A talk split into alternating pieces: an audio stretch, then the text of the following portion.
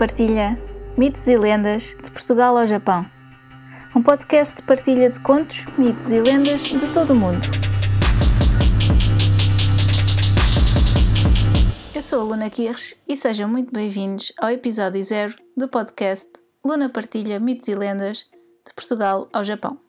Para começar, uh, vou-me apresentar. Uh, eu sou designer, ilustradora e para a maioria das minhas ilustrações faço pesquisa sobre simbologias uh, e lendas, uh, dando assim histórias mais profundas às minhas criações. Tenho um grande interesse pela simbologia das plantas e em etnobotânica, uh, tendo estudado simbologia dos animais e plantas na Ásia, assim como botânica na arte, ambos selecionados pelo extraordinário Luís Mendonça de Carvalho. Uh, e viciada que sou em podcasts, queria criar um podcast que eu gostaria de ouvir. E assim começa esta nova aventura. Um cantinho de partilha de contos, mitos e lendas de todo o mundo, mas sobretudo aqui do nosso Portugal. Partilharei muitos contos dos livros da minha coleção e de contos espalhados por essa internet fora Uh, tenho particular interesse pelas lendas das Moras Encantadas em Portugal, uh, por contos escoceses, celtas, lendas coreanas, indo-japonesas, uh, chinesas, bom, ao fim e ao cabo de todo o mundo. Os episódios serão curtos, mas muito ricos. e por falar em simbologia, o logo deste podcast também tem significado. Como já repararam, é um corvo à frente de uma grande lua cheia púrpura. Pois bem, geralmente o corvo é símbolo de má sorte e morte. Mas não é sempre esse caso. O corvo pode ser também símbolo de magia, da vida ou de mistérios.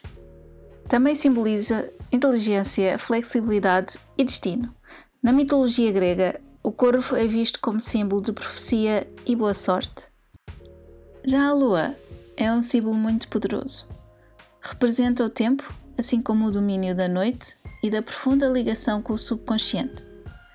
Por fim, a cor púrpura está ligada à realeza, às energias fortes e ao processo de cura. Pois bem, este podcast é isso tudo.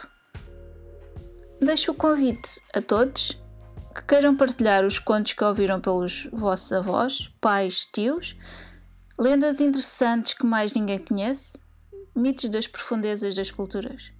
Para tal, podem enviar um e-mail para mitosilendas.lunakirches.com Podem encontrar na descrição do episódio ou então através do Instagram Luna Partilha. Se estiverem à vontade, podem também enviar um áudio com o conto.